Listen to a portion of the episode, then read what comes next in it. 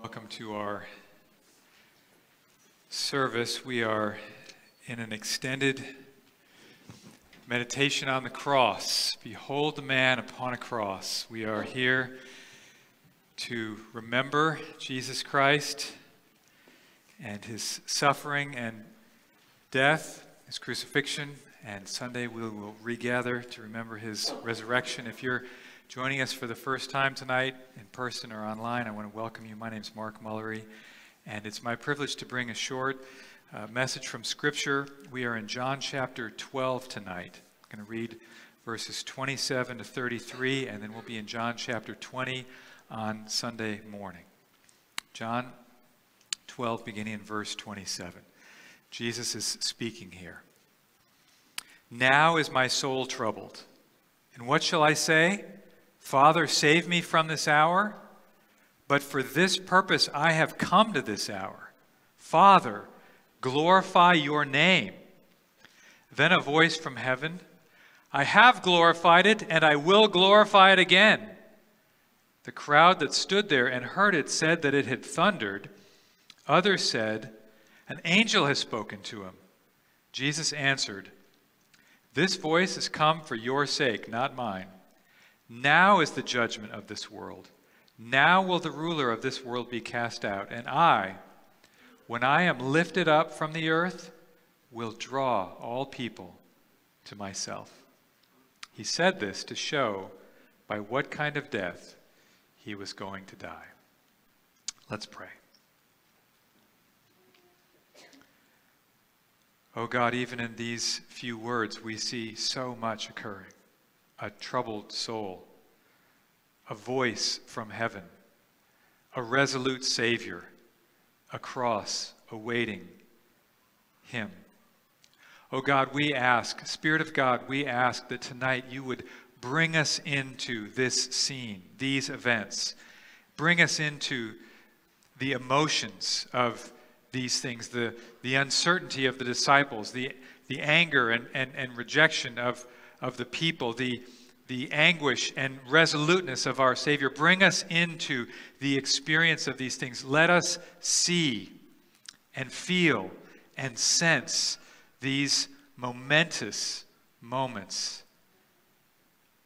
And out of that, may our emotions and affections and lives be lifted up to the one who was lifted up. For his glory, we pray. Amen. In June of 1940, Winston Churchill, Prime Minister of the United Kingdom, addressed the nation. Nazi Germany was rolling through Europe. Britain had miraculously evacuated their army from Dunkirk, but France had fallen, Norway had fallen, and it was a dark time. The speech that he gave on this particular evening became known as his finest hour speech, and it ends with these words. Churchill said, if we fail, then the whole world, including the United States, including all that we have known and cared for, will sink into the abyss of a new dark age. Let us, therefore, brace ourselves to our duties and so bear ourselves that if the British Empire and its Commonwealth last for a thousand years, men will still say, This was their finest hour. Let us therefore brace ourselves to our duties and so bear ourselves that if the British Empire and its Commonwealth last for a thousand years, men will still say this was their finest hour. Now, of course, this hour of which he is speaking isn't a 60 minute hour, is it? He's talking about a moment in history a moment when their nation, their civilization hung in the balance. This hour would shape the future for generations to come. And there are, of course, moments like this, aren't there? There are hours of consequence like this. And no hour will ever be more consequential than the one that we remember tonight, the hour for which Jesus has come. Hear his voice again. For this purpose I have come to this hour. What hour? Well, we might summarize it as the hour from Palm Sunday to Easter Sunday. The hour from his triumphal entry to his resurrection with his suffering and death in between. This hour is even more momentous than the Battle of Britain. This is the battle between the kingdom of God and the ruler of this world. This is the battle for the souls of men and women, the battle for God to take back what has been usurped from him by his adversary, the devil. For this purpose, Jesus says, I have come to this hour. I have one simple hope for this brief message and for this service. I hope to set your attention on Jesus Christ and his hour of being lifted up on the cross. Come and ponder this hour with me this evening. If we can reflect well on this hour with the Spirit's help, we will find ourselves once again drawn to the one who was lifted up so that we too might give glory to the Father. So let's look at the scene and then let's consider this hour. The scene is this it's Sunday of Passover week. Jesus has come into the city of Jerusalem in what is called the triumphal entry. He was welcomed in by a huge crowd who were announcing him as king, and they were shouting over and over, Hosanna! Blessed is he who comes in the name of the Lord, even the King of Israel. And now he's there in the city, and there are crowds everywhere and people flocking to him, seeking him out. He is speaking in this passage in public. He's speaking to a crowd. He's making the last public statements that he will make about himself in this section of chapter 12. And he is signaling that his hour has come, that it's deeply troubling to him, but that he is resolutely going to do what he and the Father have planned. The Father witnesses to his approval of what's happening by speaking in a thunderous, audible voice that few seem to understand at the time and Jesus then tells the crowd that it's the time, it's the hour for three things to happen the judgment of the world, the ruler of this world to be cast out, and Jesus to be lifted up in order to draw people to himself. This is the hour. Come and ponder it with me. Consider first with me how long Jesus had waited for this hour. He's been in public ministry for three years, but if you read through John's gospel, you find that you keep uh, coming across statements like Jesus saying, My hour has not yet come, or John writing, His hour had not yet come. Before this public ministry, Jesus was alive for 30 years. He worked as a carpenter. He lived an ordinary life because his hour had not yet come. Saints like Simeon had longed for the consolation of Israel because Jesus' hour had not yet come. Prophets like Isaiah, whose words we just recited together a few minutes ago, prophets like Isaiah had spoken of a coming Messiah in the future tense because Jesus' hour had not yet come. Perhaps even Adam and Eve, aware of the devastation their disobedience to God had brought into the world, Perhaps they found hope in God's promise of a deliverer, but that hope was a future hope because Jesus' hour had not yet come. And long, long before that, before even the foundation of the world, God chose us in Christ, and our great triune God set in motion a plan of salvation that would climax in this hour.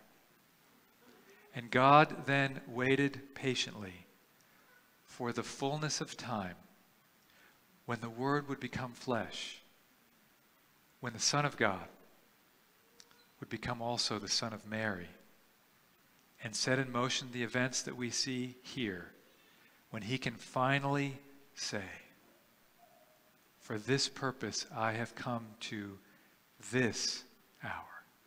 The hour has come. Glory to the God who never forgets. Glory to the God who always knows what time it is, who keeps his promises, and who at just the right time brings about the hour of rescue and salvation for all who will call upon the name of Jesus. Consider now with me not just how long Jesus had waited for this hour, but consider what he achieved in this hour. Now, he says, in verse 31, is the judgment of this world. Now, he says, is the judgment of this world. What, what does he mean by that? Well, John came to understand what he meant by that. In chapter 3 of his gospel, he writes, And this is the judgment.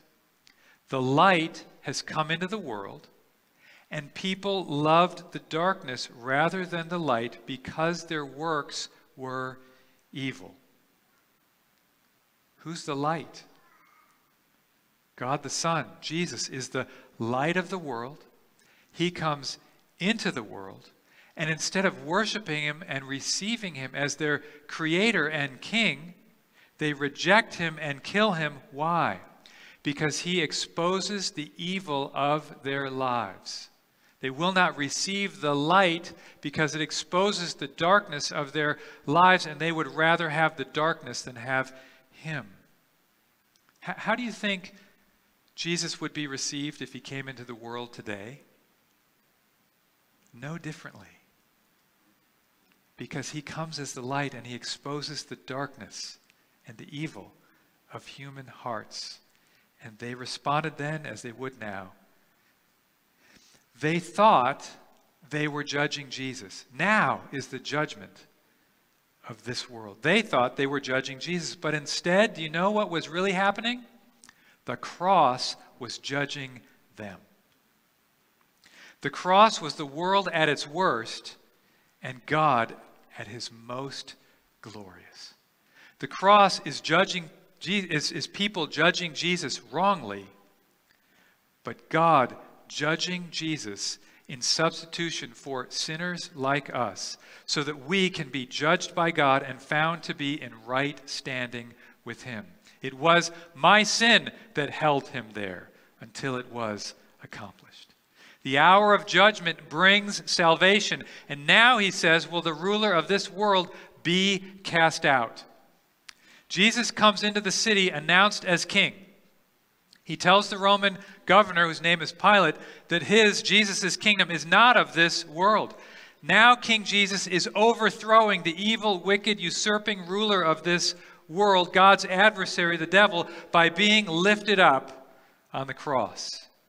What looks like the hour of Satan's triumph becomes the hour when the Lord decisively defeats his enemy by dying for our sins and rising from the dead. This is not the end, but it's the beginning of the end. The devil's days are numbered, and his overthrow and expulsion is assured. Glory to God. For the hour when he judges his son instead of us and delivers us from the ruler of this world so that we can become citizens eternally of the kingdom of God. And finally, consider with me this evening how Jesus loved us in this hour. Now, he says, is my soul troubled? This word troubled means literally storm tossed. You ever been on a boat and gotten seasick? Like, troubled, agitated. It, it means stirred up or agitated. You ever stepped into a clear creek and, and as your foot hits the bottom, it stirs up muddy sediment? That's what's happening inside Jesus. In his soul, he is troubled. Does your understanding of Jesus reach so far that he could be troubled and anguished and in turmoil? No wonder he is so sympathetic when you bring your troubles to him. His soul is troubled because he knows what's coming, as predicted in Psalm 22 All who see me mock me. They make mouths at me, they wag their heads. He trusts in the Lord, let him deliver him. Let him rescue him, for he delights in him. These are the very things they said of Jesus as he hung on the cross. Rejected by the people he came to save, and worse, rejected by God. My God, my God, Why have you forsaken me? Jesus knows this hour will bring suffering like no human has ever experienced. When he is lifted up from the earth, crucified, nailed to a wooden cross, the shame, the isolation, and the alienation are beyond our imagining. No wonder his soul was troubled. Why would he do this? Why? John 3:16. Here's why. For God so loved the world that he gave his only son that whoever believes in him should not perish but have eternal life. The Father and the Son love us so much that they would do this for love for you and me and all who are far off. Glory to the God of amazing and saving love. This is Jesus' hour. Can you see how he waited for just the right time to achieve rescue for his people, all because of the great love our great God has for us? Let this hour have its attractive power to draw you afresh to Christ. Ponder these things tonight. Ponder these things tomorrow. Find some time. Set aside some time to ponder these things. See your sin overpowered by his love. Respond with worship and love. And let's get together to rejoice on Sunday morning together. Well, this evening, as we remember what our Savior has done, we want to remember in the fashion that He gave us as His people. We want to celebrate the Lord's Supper together. If you didn't receive the elements on your way in, there are some tables with those around. This is a family meal. If you're a follower of Christ, we encourage you and welcome you to take this with us. If you're not a follower of Jesus, thank you so much for joining us. We are glad that you're here, but we just ask that you, rather than participate in the bread and the cup, ponder who Jesus is and what he's calling for from you. I want to read from Luke chapter 22 and notice the fourth word as I read. And when the hour came, when the hour came, he reclined at table and the apostles with him. And he said to them, I have earnestly desired to eat this Passover with you before I suffer. For I tell you, I will not eat it again until it is fulfilled in the kingdom of God.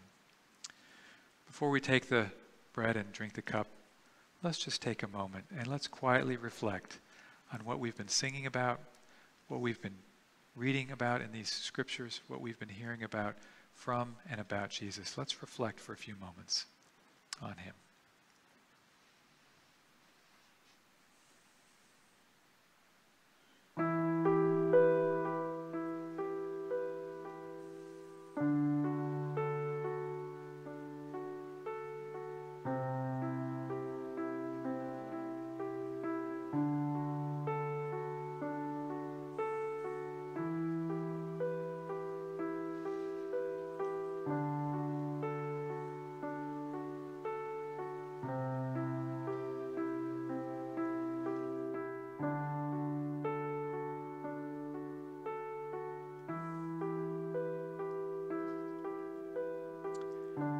Love that Jesus says, I have earnestly desired to eat this Passover with you. He wants a people. He came for a people. He's given us his shed his blood for us and sent his spirit for us. And now, if you'll take the bread, he says, He took the bread, and when he had given thanks, he broke it and gave it to them, saying, This is my body which is given for you. Do this in remembrance of me. Take and eat.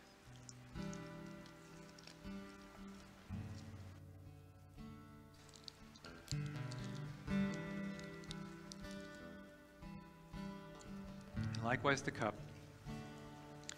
After they had eaten, saying, This cup that is poured out for you is the new covenant in my blood. Take and drink in the name of the Lord.